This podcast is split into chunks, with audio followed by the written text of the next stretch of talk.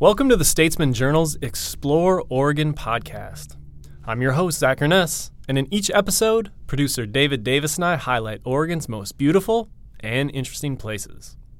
This podcast is brought to you by the American Forest Resource Council, supporting responsible forestry on public lands throughout the Pacific Northwest.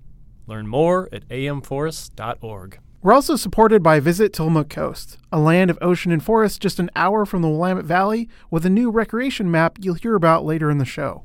Finally, the Oregon Parks and Recreation Department reminds Oregonians to enjoy the outdoors this summer, seek uncrowded areas, know their limits, and don't just be careful, be insanely careful with campfires. All right, in this episode, we are talking with a mountain guide about some of the best Oregon climbs that do not require ropes.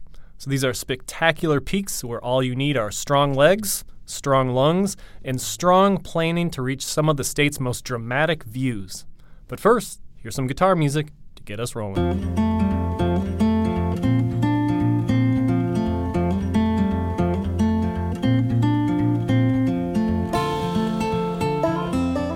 All right, today we are joined by Mike Gurley. He's a climb leader with a Salem based outdoors club called the Chemeketans.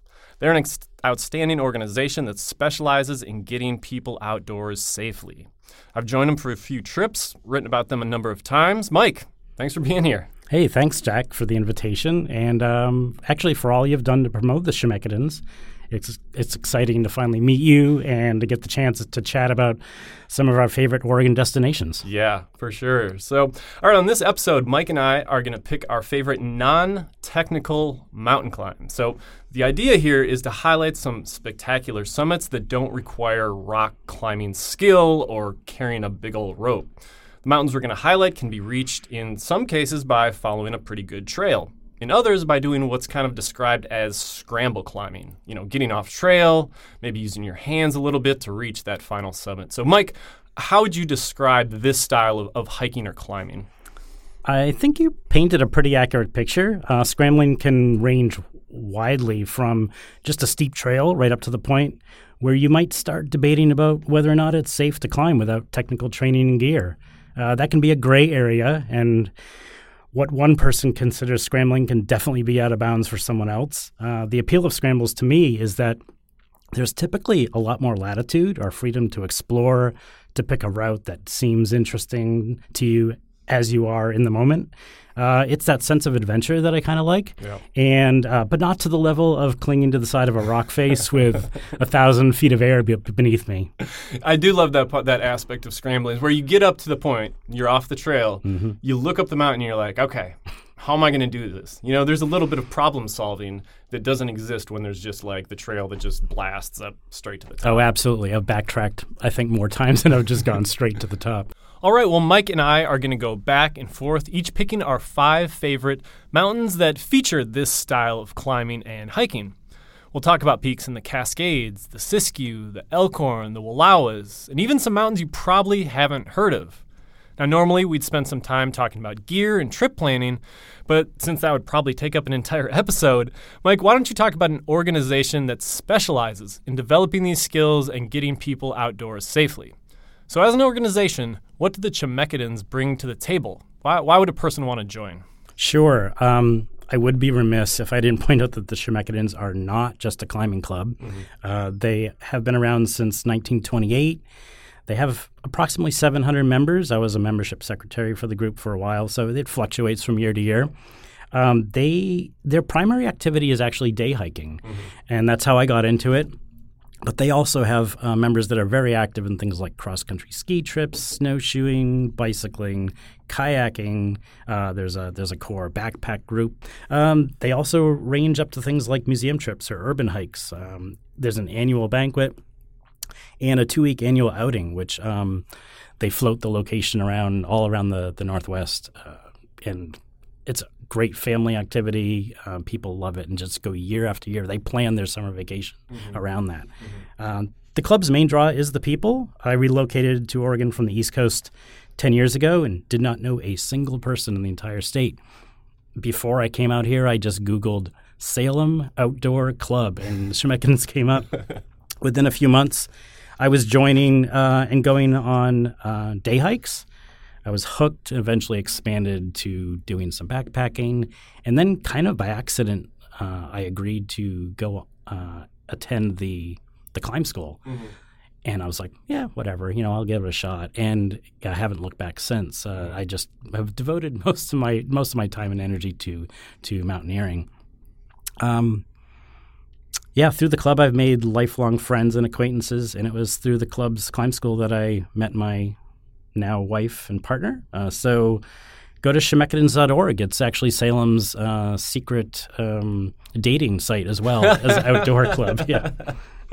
That's funny. So, one of the things I've always been impressed with with the Chemeketans is the climb school and mountaineering. Yeah, I know you guys do a ton of other stuff, but but that aspect in particular, like I've interviewed a number of people from all walks of life over the years who've come through the Chemeketan pipeline and said something to the effect of, Look, I mean, I'm a school teacher. I never really envisioned myself as being a person who climbed Mount Hood or Three Finger Jack. Like, that didn't seem like something that was possible for me.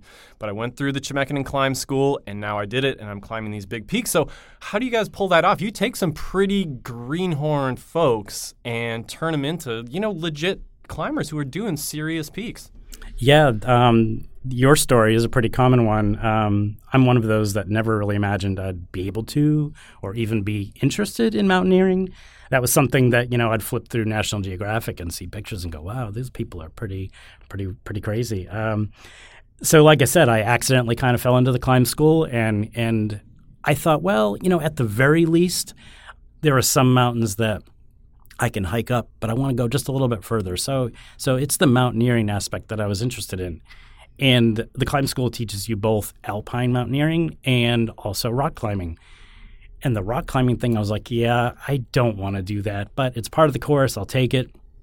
I, that was amazing. I just had I had actually had more fun in that part of the of the climb school than in the alpine uh, part.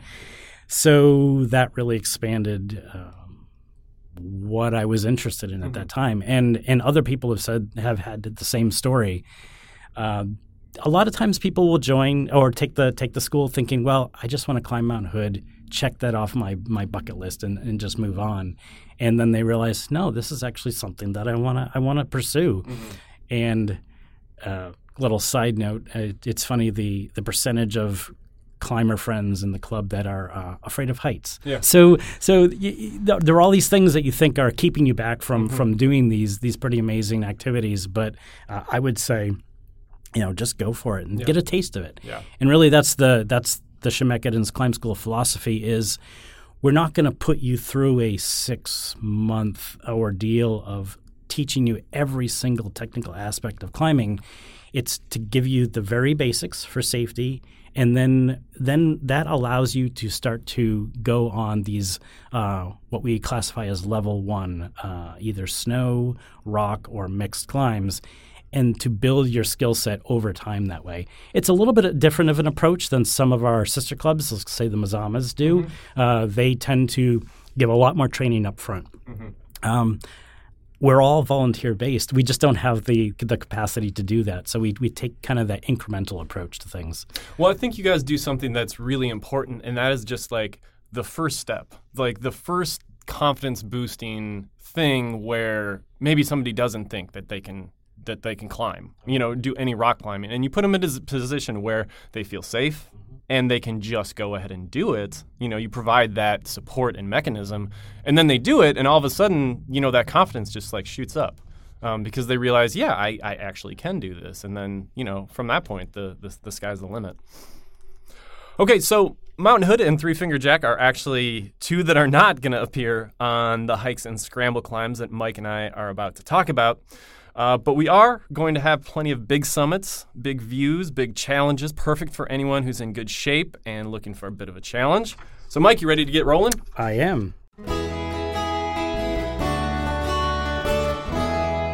All right, well, I'm going to get us started here. We, again, we're both going to pick five of our favorite climbs. And again, I'm definitely going to cheat, so it's going to be more than five for me. But to get us started here, I'm going to pick what's probably the most obvious example of what we're talking about in this style of climbing, and that is South Sister which I think has inspired like a generation of mountaineers in Oregon. It's actually the third tallest mountain in Oregon, and the summit is easily one of the most spectacular views in the state. You've got Middle and North Sister just looking like right there, then you're looking north towards Hood all the way to Rainier. South Sister has an obvious and very well traveled climbers trail that begins at Devil's Lake Trailhead typically. Uh, now, new this year, you do need one of a limited number of permits to do the climb, and you get that at recreation.gov. The entire hike is 12 miles round trip with about 5,000 feet of climb. It's definitely physically demanding, but really beautiful. Uh, it's the one that I would, I'll, when friends were visiting, like college buddies were visiting, South Sister was always the one that I did because you could really show off like the spectacular side of climbing a volcano in Oregon. Uh, but you know, it wasn't that tough. Like if you were in good enough shape, you could make it happen. There's great views along the way. Uh, so, Mike, what do you think of South Sister, the climb? And I know that you've often talked about taking a, a, different route to the summit than just that standard kind of like thoroughfare, for lack of a better term.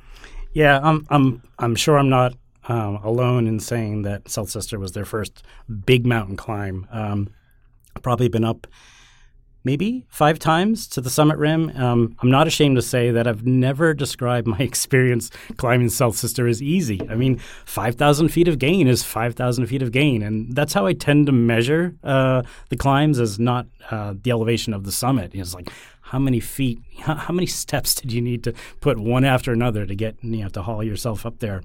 Obviously, there's the main trail which leads from Devil Lake straight north, right up to the right up to the top uh, I had heard about uh, a climbers trail which led up from Green Lakes, and so I, taking my son on his first climb, I I went up that way, and I kind of like it because you're not, you know, you're not in the masses. You're not in the conga line of of kids throwing snowballs at each other, you know, and laughing and, and hardly hardly breathing hard at all uh, on the way up. And it gives you a little bit more of that kind of alpine experience. Mm-hmm. Um, a lot of times you're walking on a snowfield most of the way up. And so you're like, wow, I'm, you know, I'm a I'm a mountaineer. I'm, I'm walking across the snow, and then you get up a little further, and you're in boulders and, and kind of picking your way through there. There is an actual trail. A lot of times when I've gone up there, it's been covered by snow, mm-hmm. but it it joins up with the main trail at about nine thousand feet, and so then you you know you're with everyone else for that final push to the top. Well, I'd like to try that. I mean, you know, I've done the the thoroughfare hike twice now, and, and again, it is great. But I, I bet that there is like, is there more solitude? Is there just different views? Does it feel like a different experience when you're doing it that way? Yeah, it, there definitely aren't as many people. Uh, you're sometimes not even following any sort of tracks up there but you you just you just pick a point and you just head towards that and you're going to get there eventually yeah. you know if, if you wander off course you're going to know it uh, also the glissading is good on the way on the way down sure which is a big draw for me and for a lot of people and you can't do that on the thoroughfare one you or you're going to yeah. bowling ball like yeah. 20 people there are little spots that you can sometimes eke out a you know a 30 40 foot uh, slide but no uh-huh. definitely there's some long runs okay well you you've sold me i think that's the next time i do that, I'm gonna give that one a shot. So, all right, uh, your first pick. Uh, what mountain are you gonna get us started with? Well, I'm not going too far. Uh, Middle Sister. So, Middle Sister was my very first official Chemeketan club climb. So, I probably have some highly unreasonable nostalgic memories of it. Uh, I had always climbed along the north edge of the Hayden Glacier to a point between north and middle, and then you head due south right up to the summit that way. Uh, we did it when when I did it as a as a club climb. We actually roped up, used crampons, ice axes, and all that. Where you actually walk up on the edge of that glacier, that's not needed. I mean, you mm-hmm. can it can be done as a scramble from that side, but again, the Chemeketan uh, philosophy is start off with something which sometimes even just simulates a technical climb. Mm-hmm. You, are you're, you're perfectly safe, and that just helps to build that confidence in, the, in those skills.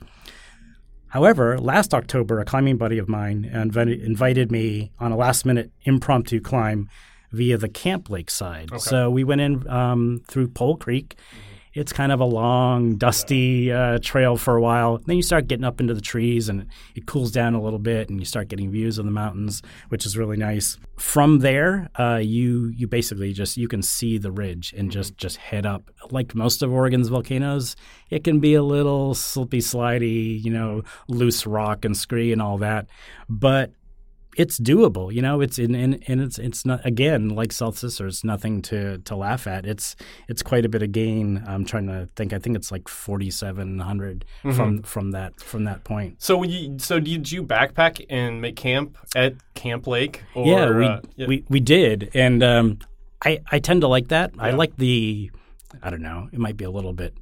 Uh, pompous to say the expedition aspect yeah. of, of climbing. Yeah. I, lo- I like to go in and camp. I mean, there are times where if you're doing like a like a Washington or Three Finger Jack, no, you're not going to camp. You're just going to go as fast as you can and climb it and, and, and hike on out. But no, we camped at Camp Lake. Um, and it's always it's always nice to to jump in an alpine lake if you can, if the temperatures, you know, uh, if you can stand the temperature and wash off some of that grit and grime, and, yeah we had perfect weather and again slept without a tent, so we're able to travel light. So that was very was nice. cool. Yeah, I love. There's nothing better than finishing a climb and then jumping in the lake. Maybe you got a beer stash there or something, oh, and yeah. it's just oh, it's it's it's heaven. I'm curious. So I had I had a trip get canceled uh, last year uh, because of some wildfires that took over the state, but I was going to go up uh, via Obsidian.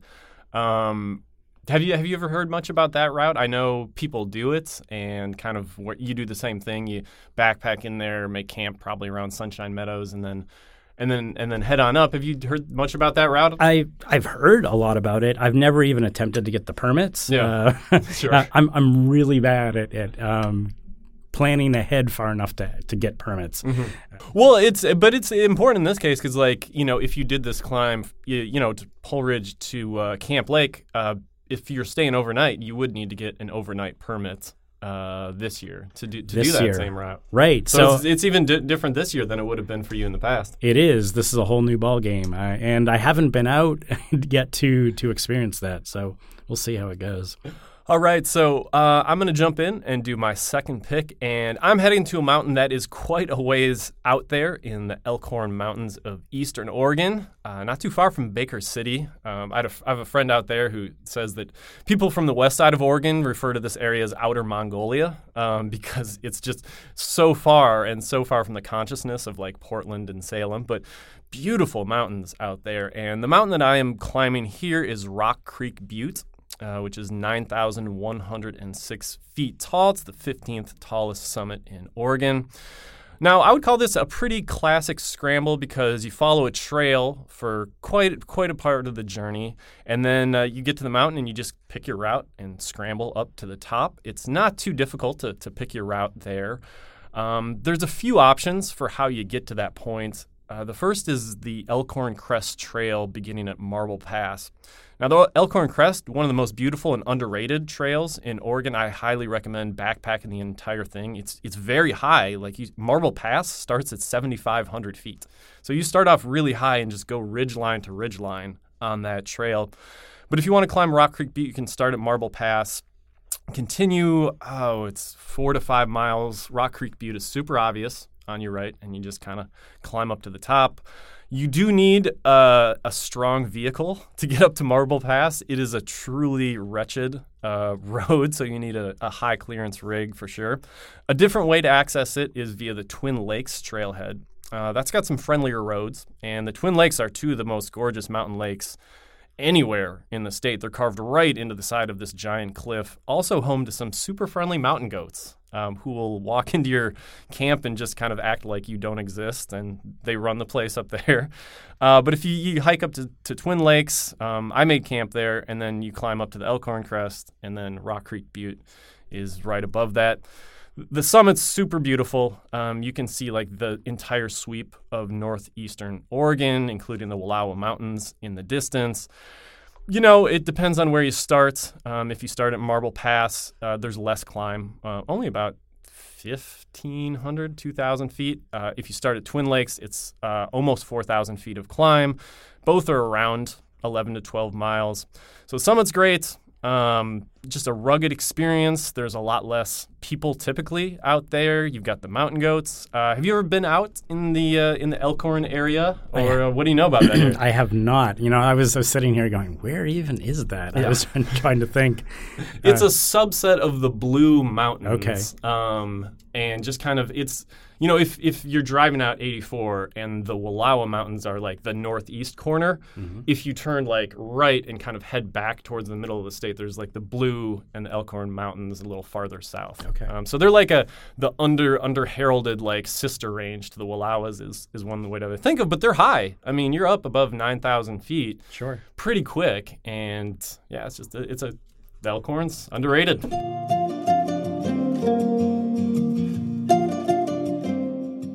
I'm Andy Geissler. I'm a forester at the American Forest Resource Council, and we're proud to sponsor the Explore Oregon podcast.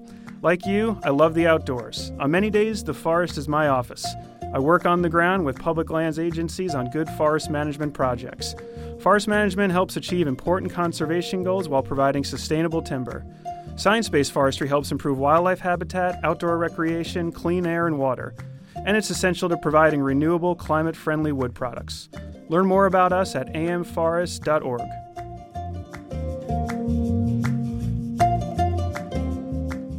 All right, well, what is next on your list? Oh, this is kind of a strange one, but I decided to talk about it a little bit anyway. I mean, everyone's heard of Broken Top. Sure. I, am still still in the sisters area here, um, but Broken Top does include two little spots that I, as a cautious person, might say you know you need to protect with ropes. I know there are people that climb it unprotected, and I'll keep touching on that. I think as we as we talk about these different areas, uh, for those of you that are looking to get up and close uh, to the mountain, there is the option though of scrambling up to a sub peak, very uh, dryly labeled as peak 9094 and that really is that's just the elevation so you're you're all, you're a mere 81 feet below the actual summit of Broken Top. And Broken Top, I mean, if you look at it, eh, how do you really pick a summit? I mean, it's a it's a horseshoe, right? so it, it, the highest point, yes, is is the actual summit. But you know, any of those pieces, very loose pieces around it, uh, you know, are are challenging, and there's different different paths up it. But this this is able to be scrambled. Uh, you you basically go into Green Lakes uh, to the very southern point of once you once you know you come out of the trees and you see the lake, and then you basically head due east, and you're going to get to a point, and then just as you go for maybe a half a mile, start angling towards Broken Top off to your left, and you're gonna you're gonna see a very obvious long sloping finger coming down off of off of Broken Top, and you just this is a scramble. So you just kind of pick your path and see see where it leads you, and just keep following that ridge line all the way up. And you get up to a. It's not very big. I would say you could you could stand maybe four people on a very large rock overlooking the crater, and you're you're right up there, close and personal. It's it's pretty spectacular to look down into that crater, and um, there's that that lake down in there, that uh, glacier lake. So you know, it's an option for people that, you know, don't have technical training or are just out there. We actually did it when we were climbing Broken Top. We did it the night before. Mm-hmm. Someone said, Hey, you ever climb that? And I'm like, No, let's go do it. So we, we ran out there and, and that was the icing on the cake, I guess. Well, that sounds fantastic. That we've got to come up with a better name for it, though. There's got to be like, I mean, having climbed it and popularized it, I feel like we should be able to name that. Like nobody gets to name landmarks anymore, so I don't know. We'll we'll start thinking about some cool ones because Peak nine zero nine four. Well, there's no romanticism in it. There is none. You're right. So this one, it's it's pretty straightforward. Like you just, you know, it's almost like you're you're climbing Broken Top, but then you just veer off and and and climb this this pretty. Is it an obvious peak to navigate to? It is. I mean, you get to the point where you can't go any further. So so you're there. It's so if you if you think of Broken Top as a horseshoe, uh, which way do horseshoes normally go? So yeah, if you're looking at the horseshoe where the two if you're looking into the open end of the horseshoe, Yep. it's that bottom left part of of the horseshoe. So that's That's where it is. Cool. And so you've got the good view of Broken Top. I assume you got a pretty good view of the sisters as well. Yeah, any of these, you get up high enough, and you're going to see see all up and down the Cascades on a on a good weather day, right? Cool. Well, you know, I, as, as somebody who's I've I haven't like retired from climbing or anything, but I've got two kids, so I don't do it as much, and so I look for these slightly easier uh, routes that are still spectacular. So this this sounds like it might be uh, right up my alley. I don't know if it's easier. It's okay. I mean, you're still. I mean, like I said, it's only 81 feet below the the summit, so Fair. you're still you're still exerting quite a bit of energy to get up there. Fair. All right, so for my third pick, um, I, as I've mentioned, I'm going to cheat a little bit so that I can get two of my favorite climbs in the Southern Cascades in here, and those are Mount McLaughlin, the highest point in Southern Oregon, and Mount Thielsen, the lightning rod of the Cascades. They're kind of similar climbs with one big difference that we will get to. But I'm going to start off with Mount McLaughlin. Um, I always think of it as Southern Oregon's version of South Sister in that there is a pretty well established trail that goes all the way within one mile of the summit. And then there's kind of a final push that's a little bit of a rock hop uh, to get up to the top. It's 10 miles round trip, a little less than 4,000 feet of climb. So, again, very physically demanding. Uh, one of my favorite Mount McLaughlin stories is uh, I had a buddy who was just, because when you live in Southern Oregon, I lived down there for a while, Mount McLaughlin just dominates the skyline. Like you look across the the Rogue Valley, and Mount McLaughlin just just really stands out. You can always see it, especially in the winter. And so he's like, man, I just I want to climb that. He was somebody who barely went hiking, uh, smoked a decent amount of cigarettes, but he's like, I'm gonna do it. And so I woke him up really early, and we made it. He said it was the single worst experience of his life because it was so hard. We ended up hiking down in the darkness, but we made it um, because you can just follow that trail. It's a pretty obvious route. Um, my favorite thing about the summit isn't just that you can see all the way into like Northern California to Shasta and you know big view. I love looking down at the Sky Lakes Wilderness, which is one of my favorite backpacking spots. Um, you know, just grew up doing that area a lot, and I try to pick out the lakes below. Like, see if you can like pick out Right, which one right. is which based on the size and stuff. So that was my favorite thing to do um, up McLaughlin. I should add that people do get lost all the time coming down because they veer onto what seems like the more comfortable way down, which is the south slope. Um, so as weird as it sounds, like what I always try to do is stay a little closer to that edge of the bowl, and if you do that, you you hit the the trail again. But if you get off on the south side, you can miss the trail, and that happens to quite a few people. Um, so you must have some some uh, McLaughlin experience. Uh, eh, what jumps out at you about uh, Mount Mac? So the first time I did it was actually in the winter, um, which was a, a lot of fun. And it's it's you know we had crampons and ice axes just for for safety reasons, but we hiked I don't know a third of the way in and made camp. Winter camping is is a challenge. Yeah. Uh, it's it's a thing all of its all of its own. But yeah, the next morning we had great weather. Just tromped our way up to the ridge line and just took it all the way to the top. Yeah, the area is is wonderful. I don't know what lake we camped by uh, down near the base, but it was just so relaxed. It was early season, not a lot of people around, but uh, yeah, the views, um, being able to see.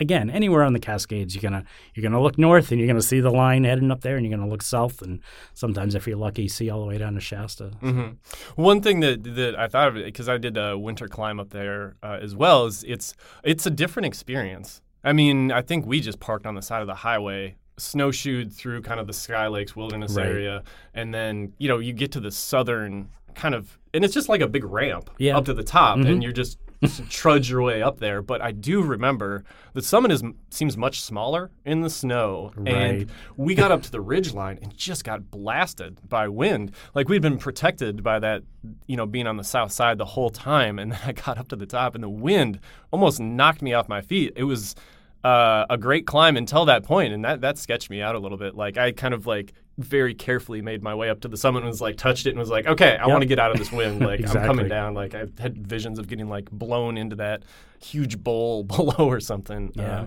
Uh, It's- anyway.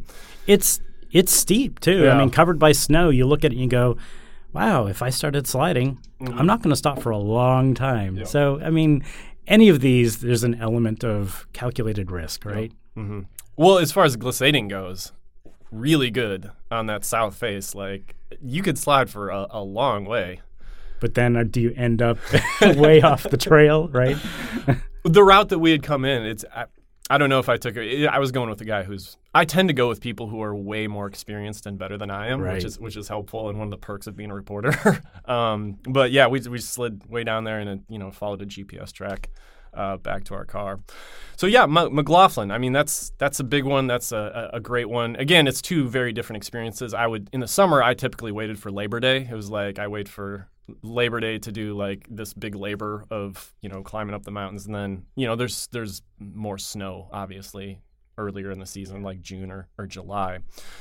So jumping from there, um, I just wanted to include like Mount Thielsen here because I've always seen it as sort of like a, a sister or a twin of Mount McLaughlin um, with a little extra spice. So there's the Mount Thielsen trailhead. You hike up uh, past the Pacific Crest Trail to that really great view of Thielsen that really you understand why it's called the lightning rod of the Cascades because of how sharp that point Sure. is. Um, anyway, you keep going up through kind of like a lot of scree, and then you get up to this point, and I remember this distinctly. Like the people I was with called it Chicken Ledge, Yep. which mm-hmm. is. I feel like that's a little pejorative. Like that's kind of a, a jerk way to put it. But anyway, it's right at 9,100 feet. And it has that name because to reach the actual summit, you have to use your hands and legs, leave the ground, and climb that last 80 feet. And it can feel pretty intimidating. Now, I did this without ropes, and plenty of people do, but I was also fairly young and stupid at that point in my life. So I know there's some debate about this. So, Mike, what's the conventional wisdom here as a, as a seasoned climber? How do you deal with Chicken Ledge and that final little chimney up to Mount Thielsen? Well, if I were doing it as an official club climb, I would I would always protect it. You know, we would we would have someone lead with ropes, place place uh, the gear in there, and then we would rappel down. And really, when it comes down to it, climbing up is fairly straightforward. Yeah. And the holds are great and the foot placements are great. And you could climb that all day. I mean, uh, I think most people could. It's the climbing down that really, I think, a lot of people misjudge. Uh, it's it's trickier. You know, you're looking down below you trying to figure out where am I going to put my foot? And and that's that's that's when people tend to tend to slip and make mistakes. I would I do it myself unprotected? I've probably done worse things, but but um, it's it's a hard call. It really is. Yeah. Um, and one that I'm not willing to make at this point. Yeah, yeah. No, I it's it's you're you're 100% right because and you can see it when you're looking at it. Um that was the thing for me. It's like I wasn't sure I was going to climb it. I was by myself. I I picked up with with two guys, but I could see really clearly where the route up was. Sure. Like it had been kind of worn and I was like, okay, I feel comfortable with this because like I see exactly where I'm going to put my hand, my foot, my hand, my foot, and look, I'm there.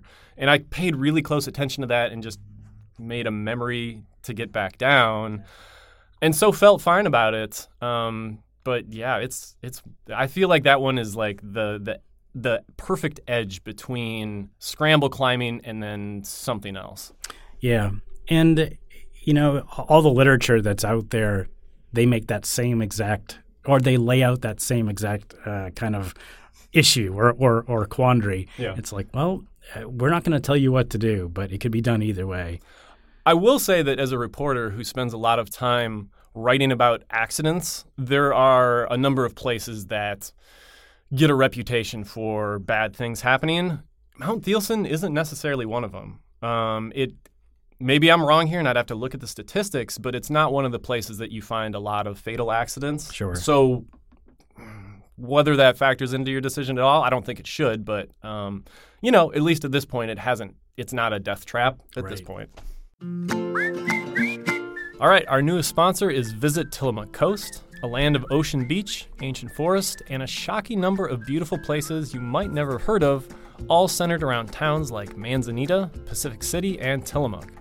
This is a beautiful area to visit, and the best way to plan a trip here is by looking at their newly created Trails and Recreation map. The map features 800 different sites from campgrounds to beaches to hiking trails. My favorite thing about the map is that it breaks down activities into 13 categories. So, say you're looking for a campsite. Just click on the drop down menu and 22 different campsites appear, and you can get information on each one. If you're looking for a hike or a way to get on the water, the map has 40 different trails and 48 boat ramps, all laid out on an easy to navigate digital map. To find the map and get started, visit tillamookcoast.com slash recreation hyphen map. All right. Um, after I snuck in two picks for the price of one, uh, we've come to your third pick, Mike. So where, where are you taking us? I'm going to do something much tamer. Uh, I'm going to take us to the Spring Basin Wilderness. Have you heard of this? I've heard of it, and I've thought about trying to travel there. I've never been. Yeah, so I went there um, with the Chemeketans as a backpack. So where the, where is this? So it's about halfway between Antelope and Fossil, just south of Route 218, right on the east bank of the John Day River. Sure.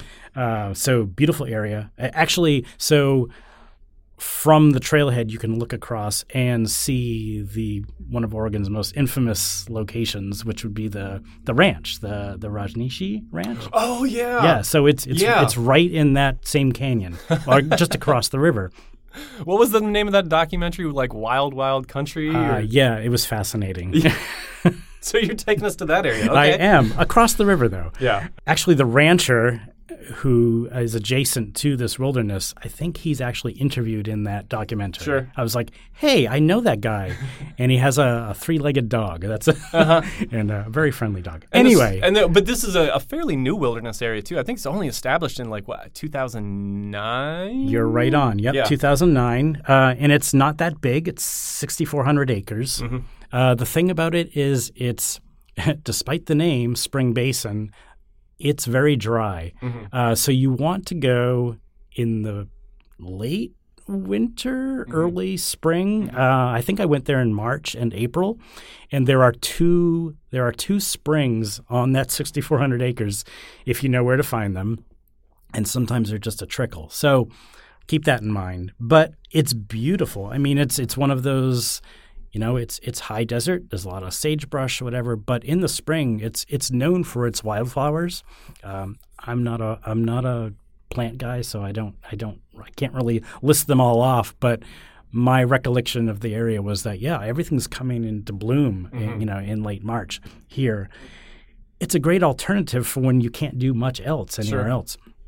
Uh, also, a lot of wildlife. I remember being up on top of some some small knolls, whatever, and looking. and I'm like, "Are those deer?" And someone said, "No, I think they're antelope." And I was like, "I've never seen antelope before. This is very cool."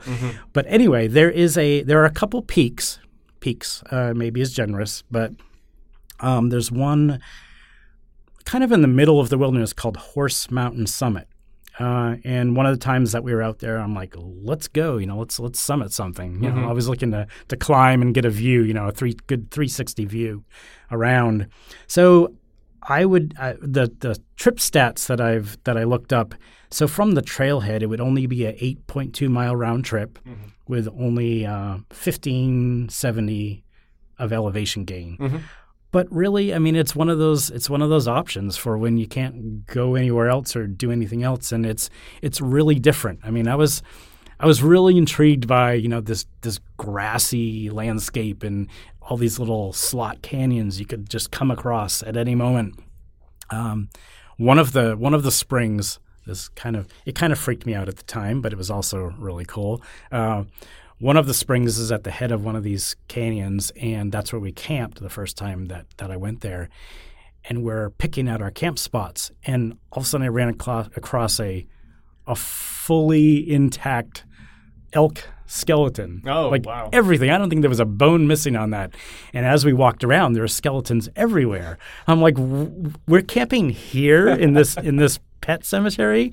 Uh, but it was, I mean, if you think about it, that's where the spring was. Mm-hmm. That's where the animals would come to drink, and that's where they were. That's where they were prey, you know, for Yeah. for predators.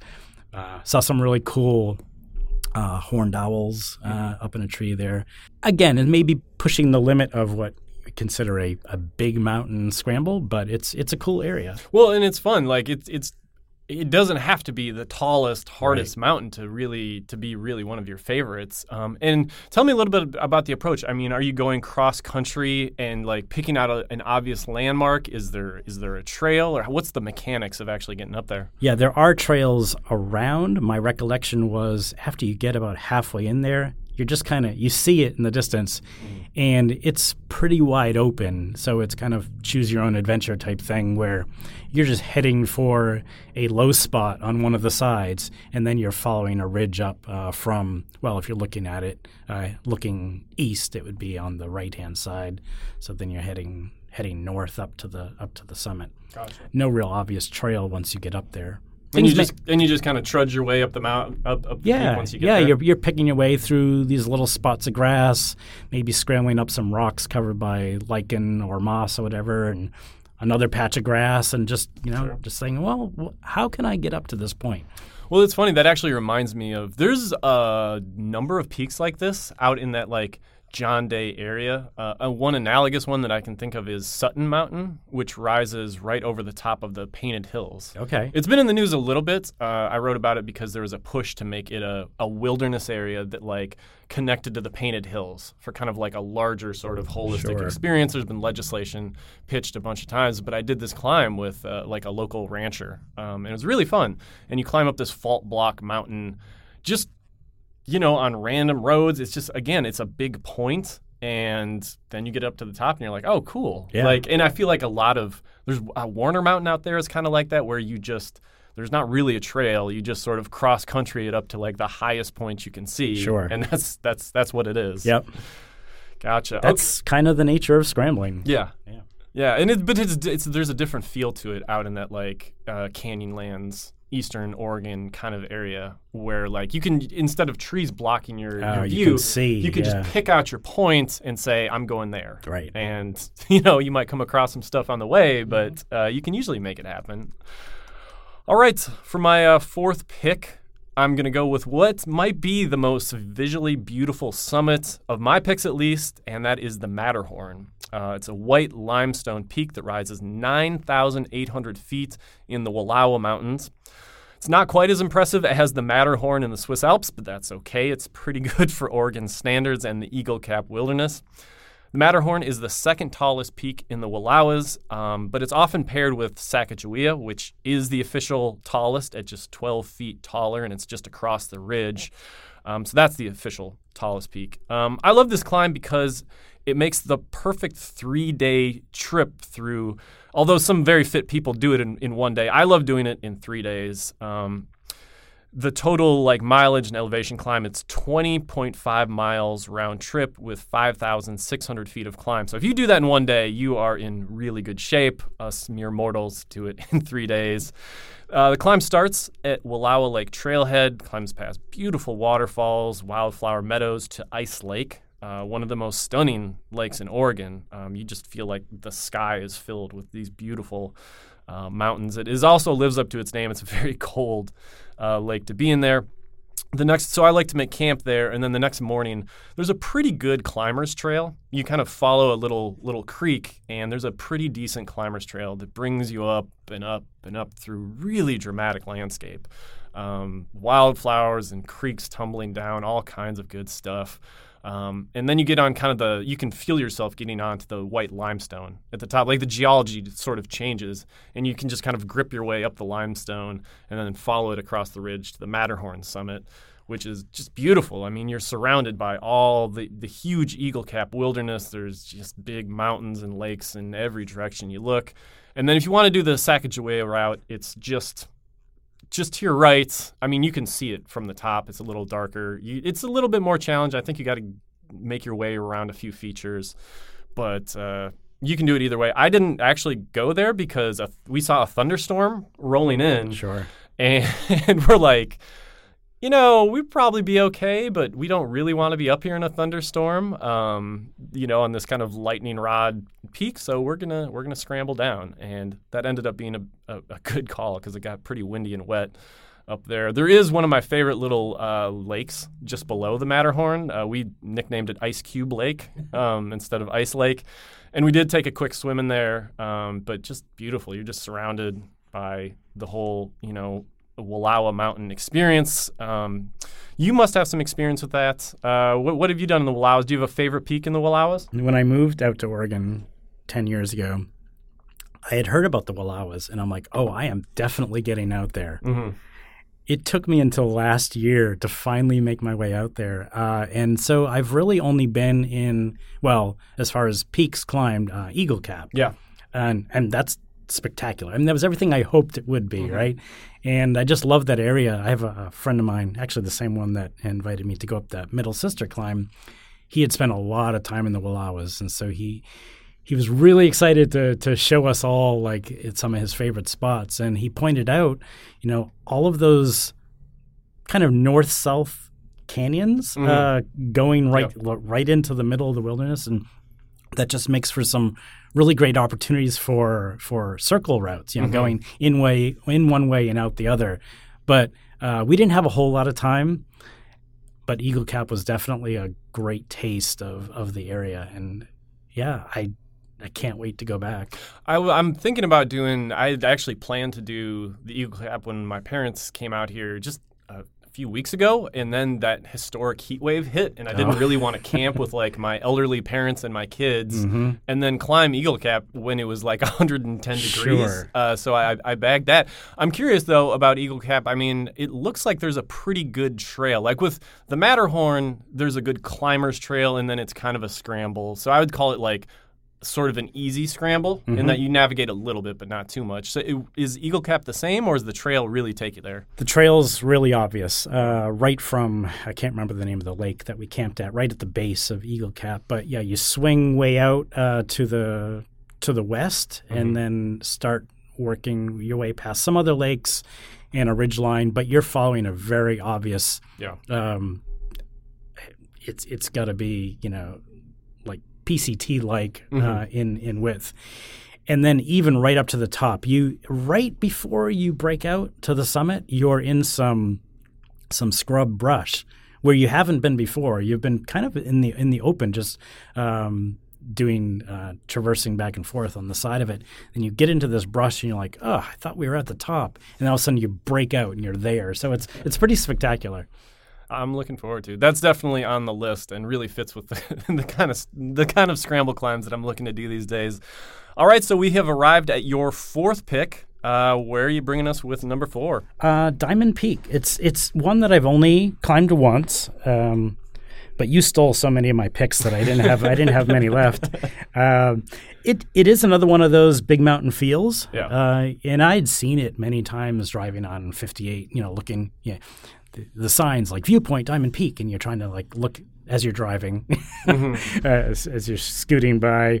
But I finally got a chance to do it. I don't know, maybe about four years ago, and the textbook stats for it are let's see, 10 miles round trip and 3255 elevation gain. Mm-hmm. So you know you're- you're doing some decent some decent climbing as you make your way up, it, it switches from obvious trail to you're going over some boulder fields. So there's some scrambling over over those, and then you get up onto uh, to a fault summit where it's it's it's like a kind of a scree ridge, and, and off to one side, I recollect the there was snow like pushed right up against against that ridge, and you know, you decide, well, it looks easier walking down there on the snow, and then you get to a point where you're like, oh, now I can't get back up on the ridge. So it's there's some decision making. Yep. Um, probably in in in retrospect, we should have stayed on the on the on the scree. But yeah, and then you pop over onto the.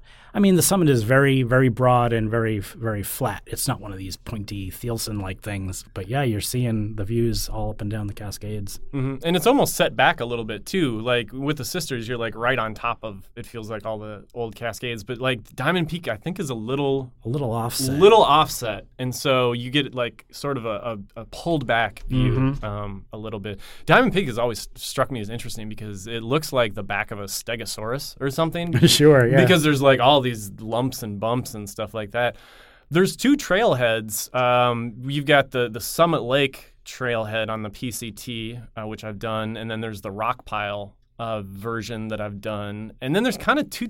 Uh, maybe maybe I'm right. There's kind of two different ways to do it. Like There you can follow the PCT, and then there seems like I've been told that there's a pretty obvious, um, obvious-ish like climbers trail that brings you up. We kind of scrambled up from I think it was Marie Lake and when, you know people were kind of wondering where the heck we were going. like uh, they're like, "Are you leading us in the right place?"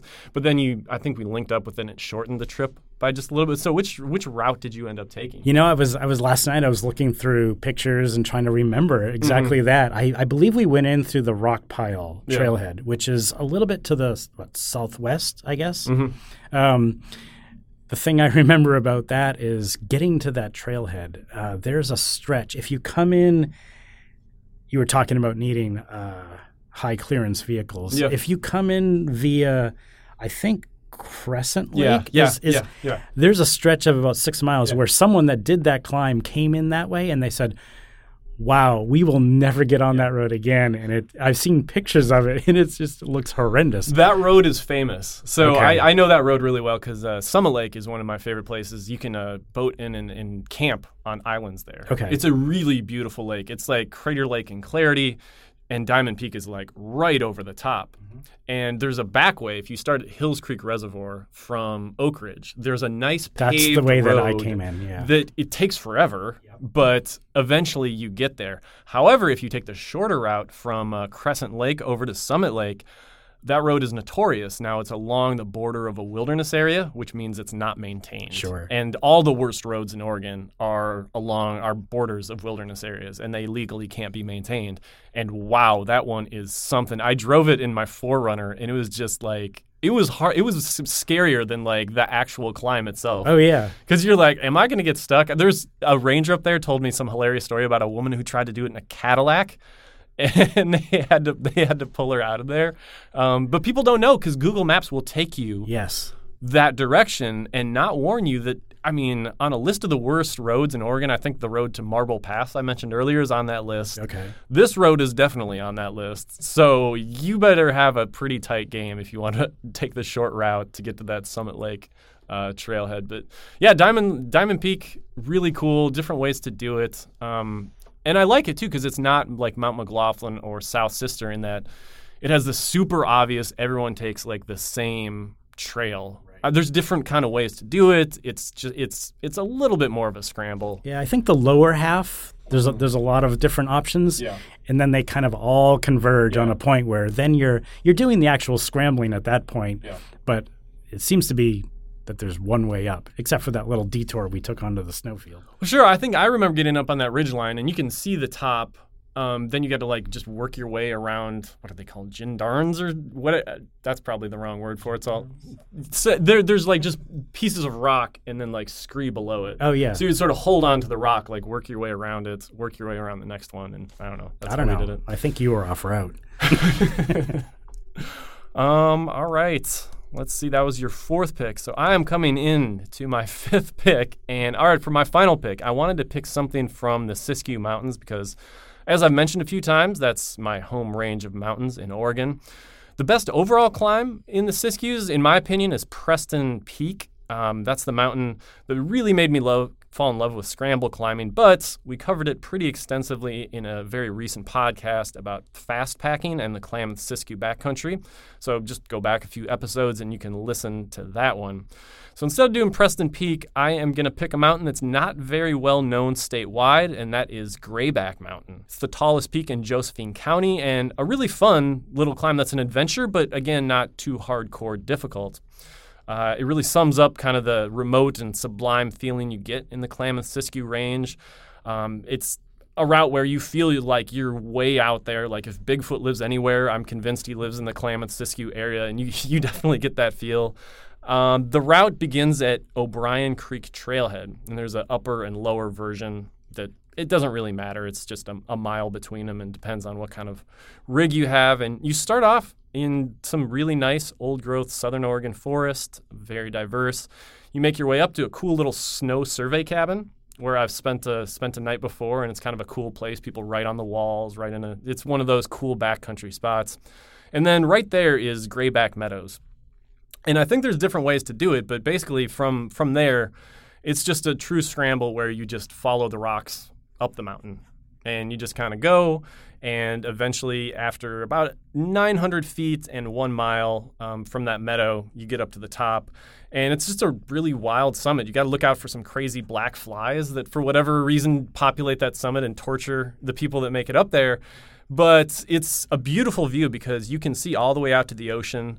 Um, you've got the silver peaks of like the the high Siskiyou Wilderness and the Red Buttes, and that Southern Oregon landscape I love because you can really pick out the different mountain ranges. The Red Buttes are obvious. The Kalmiopsis is like the orange, and then the silver is the high Siskiyou Mountains. Um, I, I obviously know that area pretty well, so it's yeah. I mean that's it's not the biggest or the craziest or anything like that, but it's just one of my favorites, and so that is my final pick, Grayback Mountain. All right, um, you've got one more. Where? What are you? What are you bringing us home with? I do. This is a really tame one, but it's one of my favorite spots. Um, it's it's it's not really scrambling. There's one spot. Okay, we'll call it scrambling, but it's one of my favorite destinations.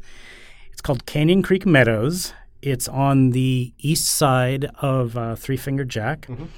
It really allows you to get right up, right up to the base of it, and, and get a good close look. Uh, I, you can get the same sort of thing by taking the PCT along the along the other side, but this this has a couple a couple things that that really uh, that, that I really like about it. So you enter via the Jack Lake Trailhead on the east side of Santiam Pass. You take a pretty long road to, to, to get up there, but it, it, it's worth it. So you, you take a very distinct trail uh, to get to, I think there's a lower meadows and an upper meadows. So You want to go all the way to the upper meadows. Um, I think we did it in mid June. It was still completely snow covered at that point. I don't know what it's like uh, over the past couple of years. It's supposed to be another great wildflower uh, It is. area. I mean, as as far as like the really scenic wildflower in the mountain shots, Yep. that upper that upper Canyon Creek Meadows. Uh, actually, in a recent podcast, we had a debate over between Crescent Mountain and Canyon Creek Meadows, which Oh, were the okay. most dramatically scenic alpine meadows in Oregon. And this one won for scenery, the other one won for diversity of wildflowers. Anyway, that's a, that's a tangent. You get to so yeah, you get up to the meadow. You get to the upper meadows and you're you're looking right at Three Finger Jack. So you want to head uh, a little bit to the left. There you can see a low-lying saddle uh, which which connects to Three Finger Jack. You want to head for that. Uh, you'll start to climb up onto some some loose uh, loose scree whatever, and all of a sudden you'll pop over the edge and there's this brilliant blue cirque. Uh, I don't know if you call it a lake, but uh, definitely a water body of some Yeah, sorts yeah. that appears every spring there. So you you make your way around that, and you just keep heading for that saddle. Um, when I was there, it was snow covered, and again, we we were playing around, and and we we actually brought. You don't need this. I'm not saying you need to bring ropes and crampons, but we did just for practice and, and just kind of a training thing. But you make your way up to that saddle. Um, so you you pop over the edge and you're looking well one you're right next to three finger jack and you're you're looking at those you know those those lines of color that make up the make up the rocks there the reds and the oranges and all that and then you're looking south and mount washington's there and you can see again i mean i guess i'm a sucker for these spots where you can just like look up and down the cascades Sure. and, um, tangent wise um, that's one of the reasons I like Black Butte. And mm-hmm. like you were talking about Diamond Peak, where it sits back a little bit, mm-hmm. Black Butte, you can get there and you can. The whole panorama is just laid out mm-hmm. in front of you. But anyway, this saddle is a great, great place to just kick back and enjoy the views for a while, and then make your way down. So again, pretty tame. It's like a seven point five mile loop elevation gain of 1400 feet so definitely doable but that last little bit you know you feel like you know i'm scrambling through off trail right Yeah, yeah. Well, that's that. That is a cool area. I never have been up to that saddle. I got into the uh, got to the lake or the Okay, you know yeah. the glacial cirque, whatever you want to call it, and then kind of like slid down to the to the edge of the lake. Yeah. And that was kind of a, a fun place to be, and I got some like wide angle pictures. Um, I would note that like you mentioned the color um, being like really clear. Uh, when I went up there, which is kind of late fall, it was weird. It was much much darker and, and murkier because I think once the snow melts, like all the sediment goes down into that Oh, lake, and so it has a different aspect to it. But it's still a very very cool spot, and it is just cool being right at the base of Three Finger Jack. Now, when you climb do you climb from that route or do you climb from an entirely different route? Like if you're going for the summit of Three Finger Jack. Oh you- no, you start uh, at Santiam Pass and Okay. head up the PCT. And why is that such a, a better way to climb it than this? Because this one gets you super close. Is it just like the route is better from that way? Well, when you climb it, you're climbing the south kind of rib Mm-hmm. of Three Finger Jack. And I'm trying to think. I'm not even sure how you would get there. I think you would have to get to that point and then circle all the way around Yeah, okay. just to get to the start of the climbers the climbers trail. Mm-hmm. Yeah, Gotcha. Cool. All right. Well, we have reached the end. That is a lot of mountains uh, for you to contemplate. I'm pretty sure that everyone listening to this will find at least one that they haven't done, especially in the spring. Is it Spring Basin or Spring Valley area? Uh, Spring Basin Wilderness. Spring Basin Wilderness. Yeah, that's on that's on my list for sure, along with uh, the peak near Broken Top. Um, so we've covered a lot of ground. Uh, do you got any honorable mentions or mountains that are in closed wildfire areas that you want to uh, mention? Yeah, um, most of my favorites are in are in those areas, unfortunately. But one of my favorites is uh, Goat Peak, um, not Goat Rocks up in Washington, but Goat Peak, and it sits it sits right on the the southern spine of Mount Jefferson. Uh, so you would pass right by this if you were doing the main climbers route of uh, of Mount Jefferson. But you get up to that you get up to that ridge and you look to the right, and there's this this pretty sizable rock column which which sits out from the from the peak, and uh, I had just read about it, and so I just went up there once by myself, hiked in. You have to hike quite a ways to get through, and I believe that actually is was a permitted area then. Now it obviously it definitely is, but you uh, you make your way over to this rock column, and it's kind of tricky. You're looking at it, and you you don't climb up it from that side. You need to find this little like secret trail almost to to kind of wind your way around to the right to get around to the to the back end of it, and then it's an obvious, um, I don't know, forty foot uh, scramble up to the top. Cool. You were talking about pesky flies up there. I went up there and there were flying ants just everywhere. I'm like, why here? Why now? Well, you can't enjoy it too much. yeah. okay, so what's that called? Goat Goat Peak. Goat Peak, and that's right on Mount Jefferson. So is that a nice alternative? Like if you don't want to go like do the whole climb of Mount Jefferson, is this is this a nice like consolation prize? Well, I don't know. You're you're still you're still a couple thousand feet from the summit, so it's it's it's not high, but it definitely gets you into some pretty dramatic scenery. Cool. All right. So that's that's one. You got any other uh, obvious ones that you want to mention? Um, I really like Bear Point and going in the well. You used to go in the Lower Breitenbush Trail, and you get to a point where where there's a junction, and you head off to the left, and then you you take some switchbacks up the side and to an old uh, lookout spot there. Uh, been up there several times, and even once I used that as a launching off spot to, to try to. this is a little bit ambitious to uh, try to follow that ridge line uh, early season, so it was still all snow covered, all the way out to uh, Jeff Park Butte. Um, good adventure. Uh, actually, uh, I have a friend of mine who, talking about naming things, he's named that Adventure Ridge. Ah, nice. uh, apt, aptly named.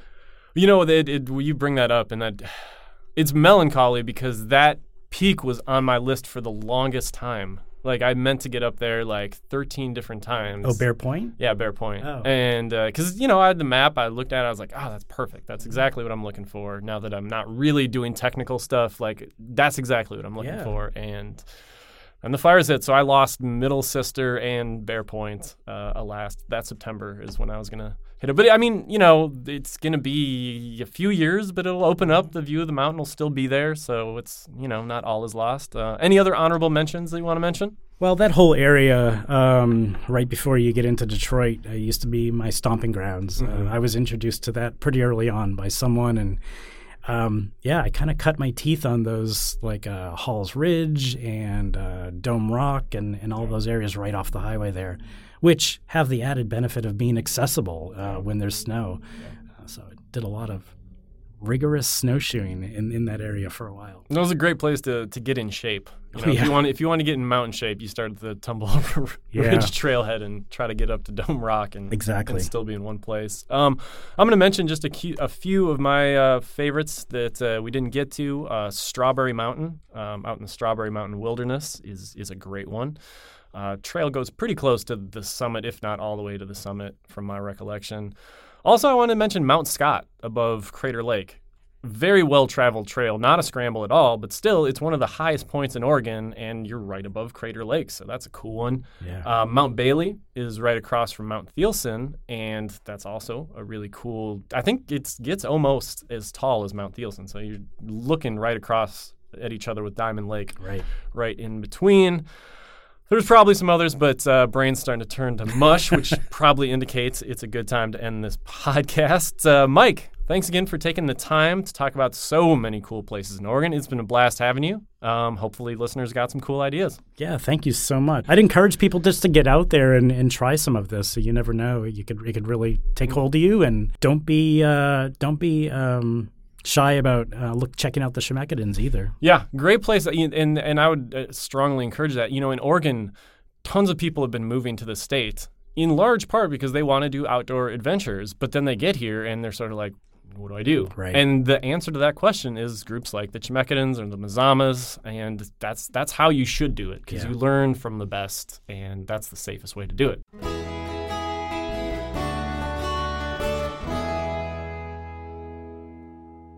Well, that's about all the time we have for left on today's show. If you like what you heard, check out our catalog of what is now over 40 episodes featuring Oregon's most beautiful and interesting places at statesmanjournal.com slash explore. You can also find us on Apple Podcasts, Google Play, Stitcher, Spotify, and even Amazon Music. We'd once again like to thank our sponsors, beginning with the American Forest Resource Council. AFRC supports responsible forestry on public lands throughout the Pacific Northwest for our environment, for our economy, and for our future. Learn more at amforest.org. We'd also like to thank Visit Tillamook Coast, a great place to plan your outdoor adventure with the help of their new recreation map. And thanks to the Oregon Parks and Recreation Department, which stresses the importance of recreating responsibly and leaving no trace in Oregon's outdoors. Thanks for listening, and we hope you'll join us for the next edition of the Explore Oregon podcast.